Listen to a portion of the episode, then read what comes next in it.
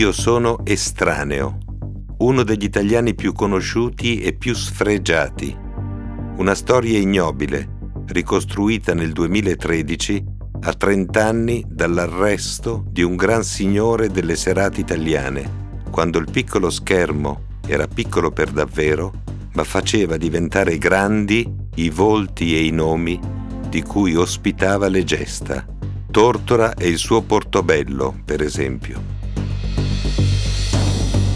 A un certo punto della vicenda comparirà anche Raffaele Cutolo, l'uomo che volle farsi camorra, morto il 17 febbraio 2021 nel reparto detentivo dell'ospedale di Parma.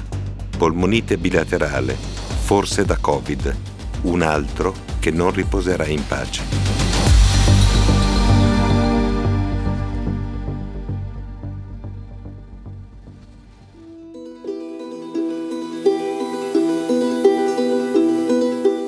40 articoli, inchieste, personaggi, luoghi simbolici.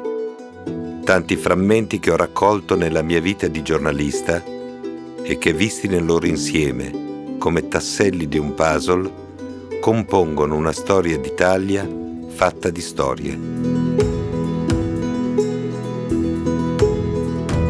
Sono Carlo Verdelli e questo è Acido, cronache italiane anche brutali l'animo tormentato del nostro paese, raccontato da me e dalla voce di Giulio Cavalli.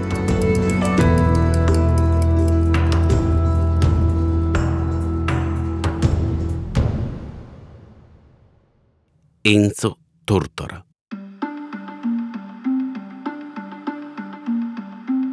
Qualsiasi cosa ci sia dopo, il niente o Dio, è molto probabile che Enzo Tortora non riposi in pace.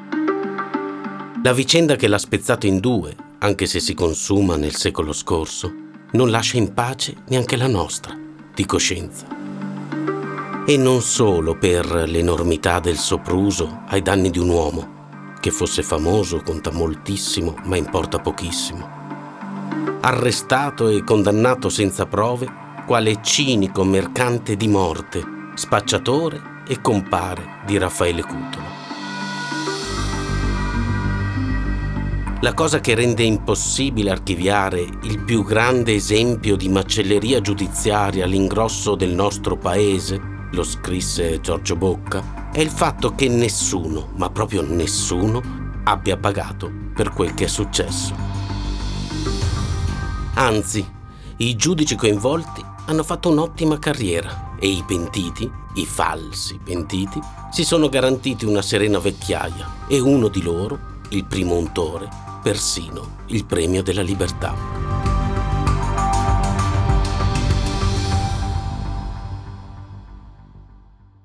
Non fosse stato per i radicali, da Pannella alla Bonino, da Giuseppe Rippa a Walter Vecellio, che lo elessero simbolo della giustizia ingiusta e lo fecero eleggere a Strasburgo non fosse stato per Enzo Biagi, che su Repubblica, a sette giorni da un arresto che stava conquistando travolgenti favori nell'opinione pubblica, entrò duro sui frettolosi censori della prima ora. Ora io mi chiedo se in uno Stato democratico sia possibile che dei magistrati esercitino la loro funzione che è fondamentale per uno Stato democratico e civile senza il consenso dell'opinione pubblica. Da Giovanni Arpino tempi durissimi per gli strappalacrime a Camilla Cederna. Se uno viene preso in piena notte, qualcosa avrà fatto, con un editoriale controcorrente. E se Tortora fosse innocente? Non fosse stato per l'amore e la fiducia incrollabile delle figlie, tre, e delle compagne, da Pasqualina a Miranda, prima e seconda moglie, fino a Francesca, la convivente di quell'ultimo periodo non fosse stato per i suoi avvocati, Raffaele della Valle e il professor Alberto Dallora, che si batterono per lui con una vicinanza e un ardore ben al di là del mestiere di difensore. Non fosse stato per persone come queste, i 1768 giorni che separano l'inizio del calvario di Enzo Tortora, 17 giugno 1983, prelevato alle 4 del mattino all'Hotel Plaza di Roma, dalla fine della sua esistenza 18 maggio 1988, cancro ai polmoni. Nella sua casa milanese di via Piatti 8, tre camere più servizi, sarebbero stati di meno, nel senso che avrebbe ceduto prima.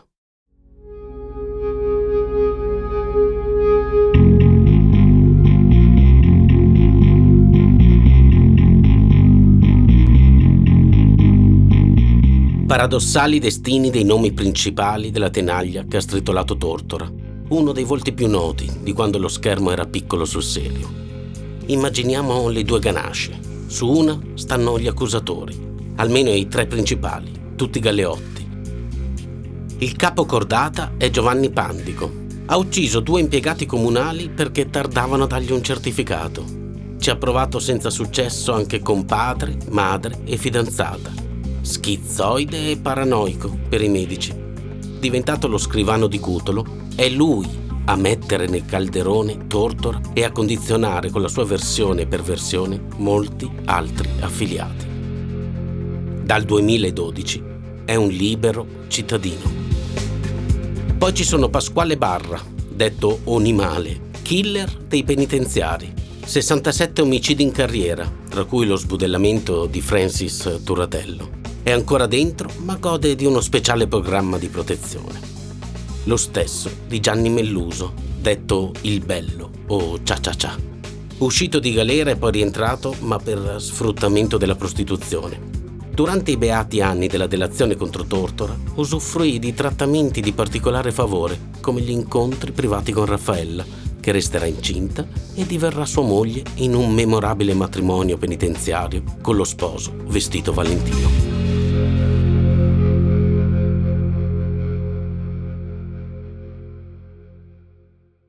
Va detto che Melluso fu l'unico di tutta la compagnia, magistrati compresi, a chiedere perdono ai familiari di Tortora in un'intervista all'Espresso del 2010. Perché è ora che io mi tolgo e chiedo perdono.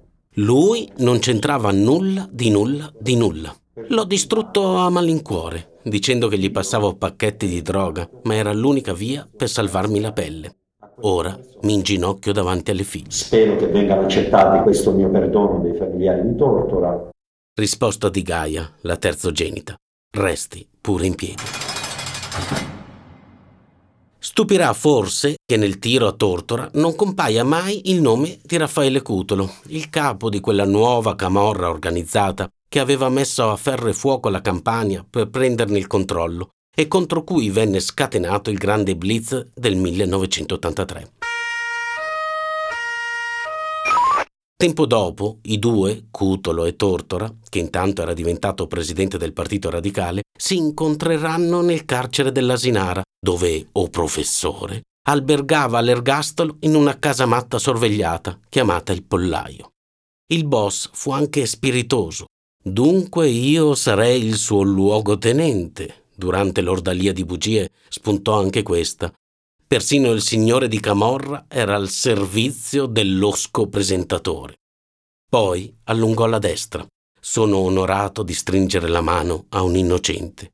Avevo chiesto di venire al processo di Napoli per scagionarla, ma me l'hanno negato.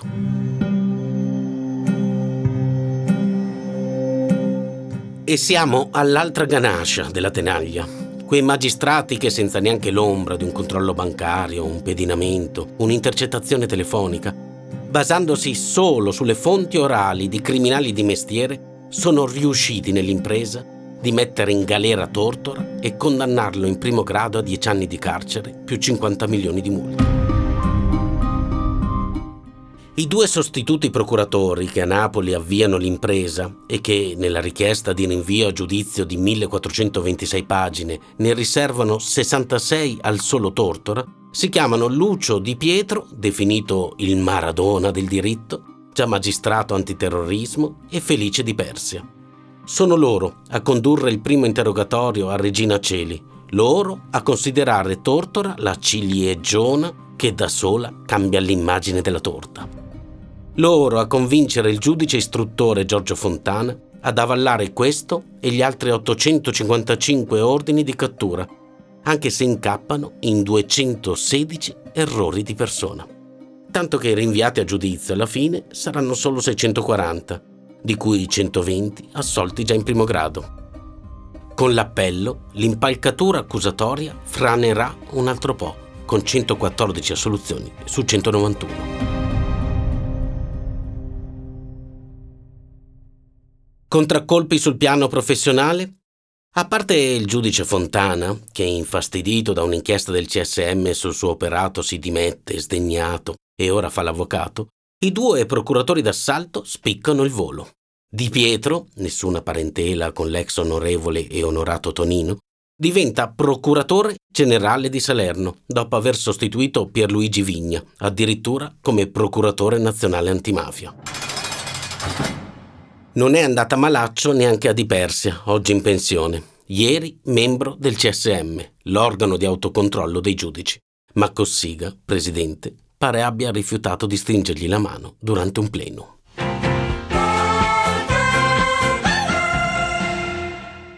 Restano ancora due indimenticabili protagonisti del primo processo di Napoli, che inizia nel febbraio 1985, un anno e otto mesi dopo l'arresto di Tortora, e si conclude il 17 settembre 1985, con il presentatore che subisce la condanna, ma già da deputato radicale al Parlamento europeo.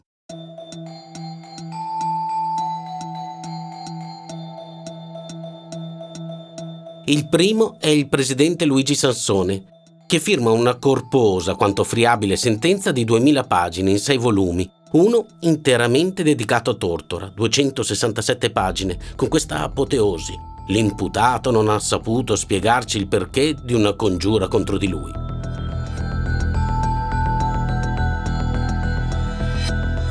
Il secondo, ma a pari merito quanto a indennità, il pubblico ministero Diego Marmo, passato alla piccola storia delle arringhe per aver pronunciato la sua contro Tortora con le bretelle rosse sotto la toga e una veemenza tale da fargli scendere la bava all'angolo sinistro della bocca, specie quando dipinge l'imputato come un uomo della notte ben diverso da come appariva Portobello e quando erutta che i voti presi da Tortora alle europee sono anche voti di camorrista. Per concludere, inconsapevolmente, con un'affermazione che è una pietra tombale sul diritto. Lo sappiamo tutti, purtroppo, che se cade la posizione di Enzo Tortora si scredita tutta l'istruttoria. Non cadrà, almeno in quei giorni. Come non cadranno Luigi Sansone, che si consolerà con la presidenza della sesta sezione penale di Cassazione, né il focoso Marmo, in pensione dal novembre scorso, dopo essere stato, tra l'altro, procuratore capo di Torre Annunziata.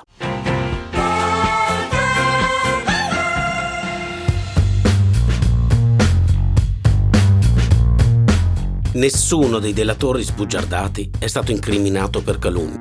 Nessuno dei magistrati che hanno gestito il caso è stato punito.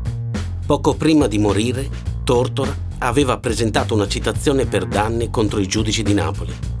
100 miliardi di lire la richiesta il CSM archiviato. Risarcimento zero. Archiviato anche il referendum del 1987, nato proprio sulla spinta del caso Tortora, sulla responsabilità civile dei magistrati. Vota il 65%, i sì sono l'80%, poi arriva la legge Vassalli e di fatto ne annulla gli effetti.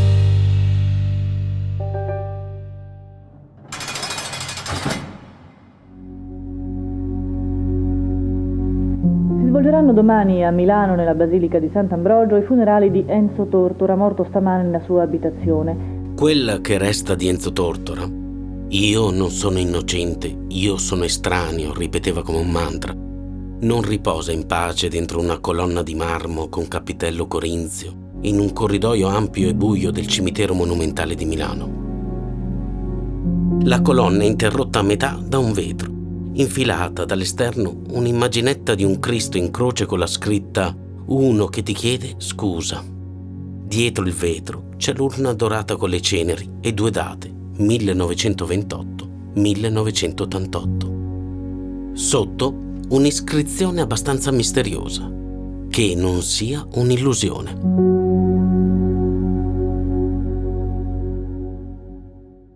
La spiega Francesca Scoppellitti, l'ultima compagna. Enzo, dice, ha voluto farsi cremare insieme ai suoi occhiali, quelli che gli servivano per leggere e che perdeva di continuo, e ha una copia della storia della colonna infame del Manzoni, con la prefazione di Leonardo Sciascia, di cui era amico. Era venuto a trovarlo pochi giorni prima della fine. Ne scrisse subito dopo sul Corriere della Sera, confidando parte di quello che Enzo gli aveva detto. Speriamo che il mio sacrificio sia servito a questo paese e che la mia non sia un'illusione. Dubitare è lecito, specie in un'Italia che sembra avere nel proprio DNA la caccia al mostro quale che sia, proprio come nella cronaca del Manzoni. Siamo nel 1630, a Milano c'è la peste. Vengono arrestati, sulla base della denuncia di alcune comari, due presunti untori accusati di spargere unguenti che propagano l'epidemia. Condannati sbrigativamente allo squartamento, sulle macerie della bottega di barbiere di uno dei due, incenerita a memento, viene eretta una colonna a dannazione eterna dell'infame. Ci pensarono i francesi quando entrarono a Milano con Stendhal tra i dragoni a farla battere un secolo e mezzo dopo. Forse valeva la pena di ricorrere ai francesi anche per l'iscrizione sulla colonna funeraria di Tortora, Jacques, come il grido di Émile Zola in difesa del capitano ebreo Alfred Dreyfus, ingiustamente accusato di alto tradimento. L'accusa per Enzo Tortora è, se possibile, ancora più infamante, camorrista e spacciatore. Gli piove sulla testa come un grosso vaso caduto da un balcone, venerdì 17 giugno 1983, e da quel giorno Enzo Claudio Marcello Tortora, figlio di un napoletano che faceva il rappresentante di Cotone a Genova, giornalista e presentatore televisivo in gran spolvero, diventa all'improvviso il caso Tortora.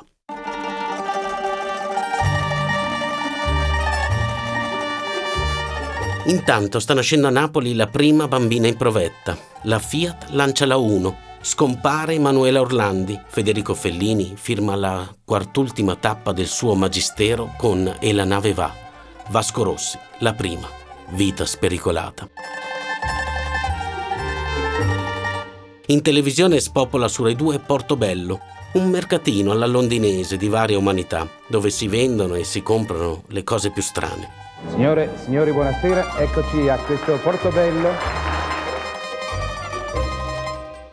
Cerco opinioni spassionate, offro soccorso rapaci, dove tra le centraliniste, guidate da sua soavità René Longarini, spuntano le acerbe glorie di Paola Ferrari, Gabriella Carlucci, Eleonora Brigliadori, dove capitano tizi come quello che propone di abbattere il turchino per risolvere il problema della nebbia in Valpadana si va al Turchino qualche volta? Tutti gli anni. È ben visto. dove la valletta di colore si guadagna il soprannome di goccia di caffè e dove Tortora, al massimo di se stesso, governa la platea come un lord inglese. Esibisce un pappagallo che si chiama Portobello e che dovrebbe dire Portobello, ma non lo dice mai chiude le trattative della serata con una frase entrata nella piccola storia della televisione. Il Big Ben ha detto stop. Purtroppo, signore, Big Ben, ahimè, ha detto stop. Nella storia entrano anche i risultati del programma. 22 milioni di spettatori di media, con punte ineguagliate all'epoca di 28 milioni.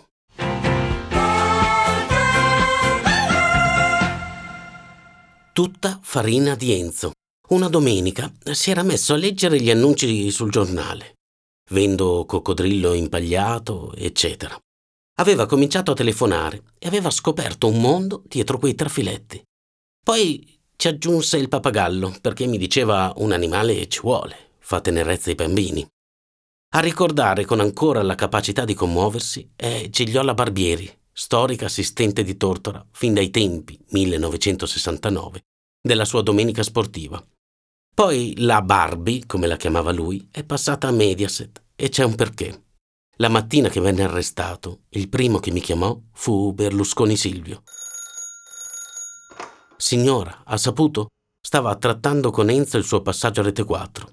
dopo i funerali, mi ha richiamato. Signora, se vuole venire a lavorare da noi.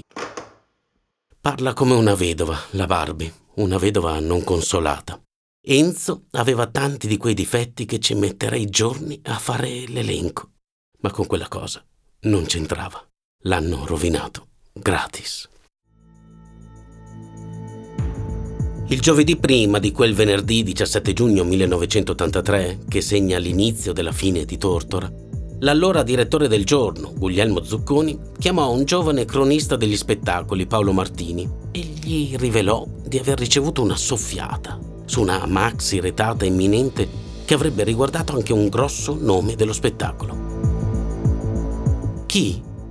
So solo che sta nelle ultime lettere dell'alfabeto cominciarono a spulciare l'elenco dal fondo. Vianello, Tortora, Tognazzi. Martini si attaccò al telefono. Trovò Tortora a Roma, impegnato in una riunione con Carlo Gregoretti di Rete 4. Quando lo avvertì che circolava il suo nome tra i possibili implicati in un blitz di Camorra, si mise a ridere. E in effetti, da quella mia chiamata all'arresto la notte successiva, non fece assolutamente niente. Non chiamò neppure il suo avvocato né qualche amico del partito liberale in cui militava, né della cerchia di Craxi, a cui pure aveva accesso.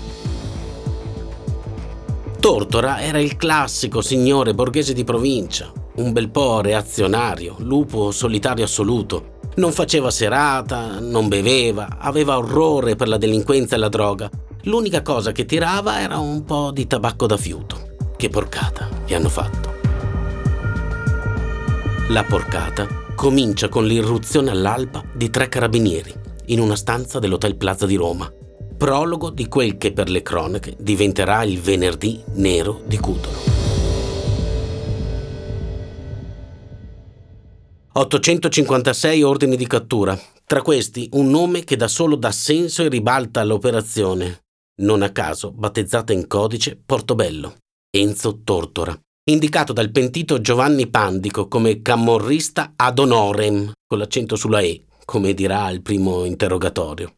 Numero 60 di una lista che viene consegnata ai magistrati di Napoli e fa scattare la retata. Mentre lo portano via dal Plaza, Tortora è ancora convinto che si tratti di un caso di omonimia, che tutto si risolverà in poche ore. Comincerà a ricredersi molto presto.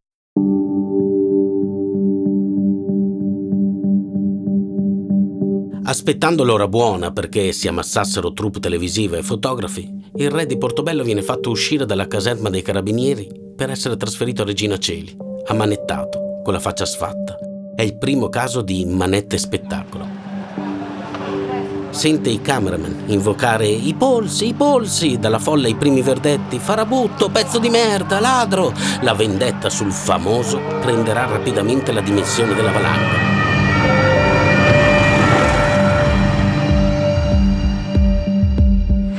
L'indimenticato Tognazzi, capo delle BR, brevettato dal male di Sparagna Vincino nel 1978, viene surclassato non dalla satira, ma dalla cronaca.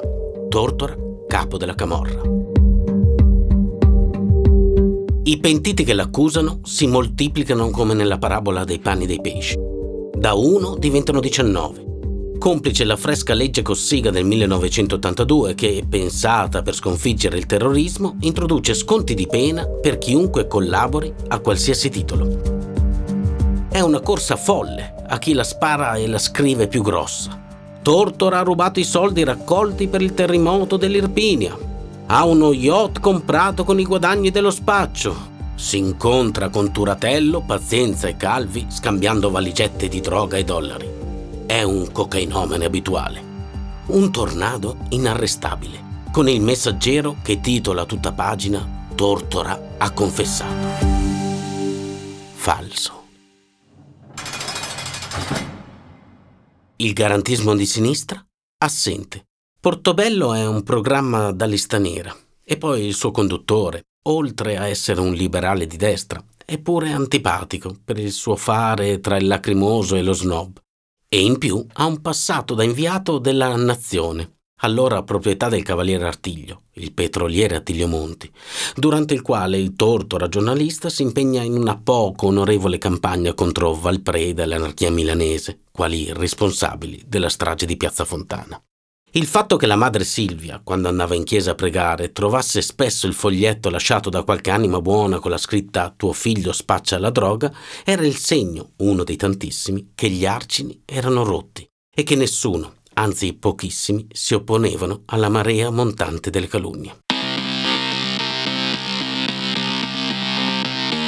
Ma perché proprio Tortora e non Tognazzi, Vianello, Corrado o qualche altra star capace di attrarre la morbosa attenzione da spalti del Colosseo? Per un'incredibile storia dei centrini di seta. Un detenuto del carcere di Porto Azzurro, Domenico Barbaro, ne spedisce alcuni alla redazione di Portobello nella speranza che vengano messi all'incanto. Non vedendoli comparire, la trasmissione riceveva allora 2500 lettere al giorno, Barbaro comincia a bombardare Tortora di telegrammi e lettere sempre più minacciose. Essendo però analfabeta, le lettere gliele scrive il compagno di cella Pandico. Alla fine, esasperato, Tortora risponde pure, in tono secco, avvertendo che passerà alla pratica l'ufficio legale della RAI. Nel frattempo i centrini sono andati persi. Che infatti provvede a rimborsare il detenuto con un assegno di 800.000 lire. Caso chiuso? Al contrario. Pandico decide di vendicarsi di Tortora. Spiega ai magistrati che i centrini erano un nome in codice per indicare una partita di coca da 80 milioni, che il presentatore si sarebbe intascato fregando i compari. È la prima prova d'accusa presentata ai legali di Tortora, che la smontano in un secondo, esibendo la corrispondenza tra Barbaro e Portobello. Risposta. Trattasi di altro Barbaro. Ugualmente surreale la seconda prova schiacciante. Trovato il nome di Tortora nell'agendina di Giuseppe Puca, detto O Giappone, uno dei killer di Cutolo. Ci vorranno cinque mesi perché i magistrati si arrendano all'evidenza. L'agendina è della donna di Puca.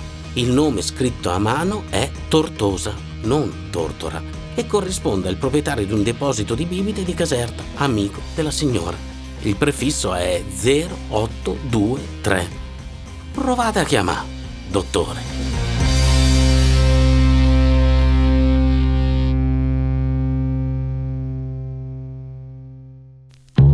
Finisce come era impossibile che finisse. Tortora condannato per camorra e spaccio. Tortora, prima della sentenza, eletto a Strasburgo con i radicali. Sono stato liberale perché ho studiato, sono diventato radicale perché ho capito, disse con 451.000 preferenze. Alberto Moravia, candidato per il PC, ne prese 130.000. Tortora, che si dimette da eurodeputato, rinuncia all'immunità e torna in Italia per farsi arrestare. Tortora che ricorre in appello, sfida la giuria prima del verdetto io sono innocente e spero con tutto il cuore che lo siate anche voi e il 15 settembre 1986 viene assolto da entrambe le accuse. Dirà laconico il giudice a latere Michele Morello, facemmo giustizia, cosa che si ripeterà in Cassazione, Tortora, che finalmente libero dall'incubo, venerdì 20 febbraio 1987 ricompare in televisione e apre la nuova edizione di Portobello dal Teatro della Fiera di Milano, con la stessa frase che disse Luigi Einaudi quando riprese a collaborare al Corriere della Sera, dopo il fascismo. Eri dicebamos, dove eravamo rimasti.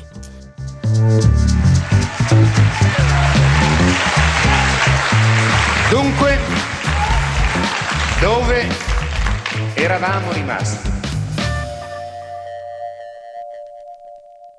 Silvia Tortora, la figlia di mezzo, la prima che Tortora chiama quando a sorpresa lo arrestano, Silvia non crederci, non crederci, tu conosci papà, vive in un borgo antico alle porte di Roma. È giornalista, sposata dal 1990 con il turbolento e fascinoso attore Philippe Leroy, che le ha dedicato una meravigliosa frase d'amore. Con Silvia sono tranquillo come una capra felice che gira intorno al suo palo. La loro casa è un intarsio di legni fabbricati da Philippe, che ha preso la passione da quando ha interpretato Leonardo per la TV. Conserva due libri che Enzo Tortora ha scritto per Mondatori, Cara Italia ti scrivo, 1984, dove racconta la sua vita da detenuto, e Se questa Italia, 1987, sulla sua vita da imputato. Tra tutte le cose che hanno dedicato a suo padre, strade, piazze, premi, quella che Silvia trova più giusta è una biblioteca, voluta da Walter Veltroni in una strada appena fuori Saxa Rubra. I libri erano importanti per lui, erano lui in qualche senso. Rabbia ancora, Silvia? Ricordo che Manganelli, il capo della polizia, incontrandomi mi ha detto quella di tuo padre è stata la merda più gigantesca della storia. Hanno fatto una commissione parlamentare su tutto, persino su Mitrochin. Su Tortora? No. E il suo Portobello, che ai tempi mi sembrava una schifezza di show, rivisto dopo, l'ho trovato bellissimo.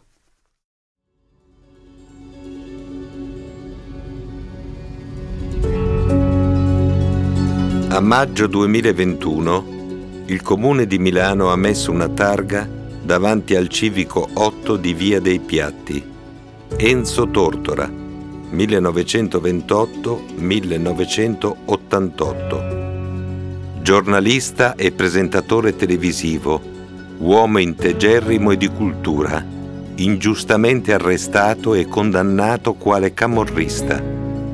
Riconosciuto infine innocente da presidente del Partito Radicale, da questa casa condusse fino all'ultimo respiro la battaglia per la giustizia giusta in Italia.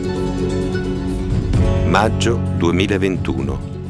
A 38 anni dall'arresto dell'uomo integerrimo e a 33 dal suo ultimo respiro. Meglio tardi che mai.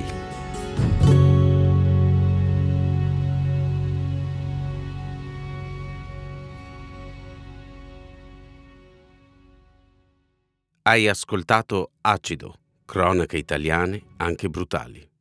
Un podcast di Oggi e Voice, tratto dall'omonimo libro edito da Feltrinelli. Testo Carlo Verdelli. Voce Carlo Verdelli e Giulio Cavalli. Studio di registrazione Blue Score Studio. Sound design e mix Antonio Mezzadra.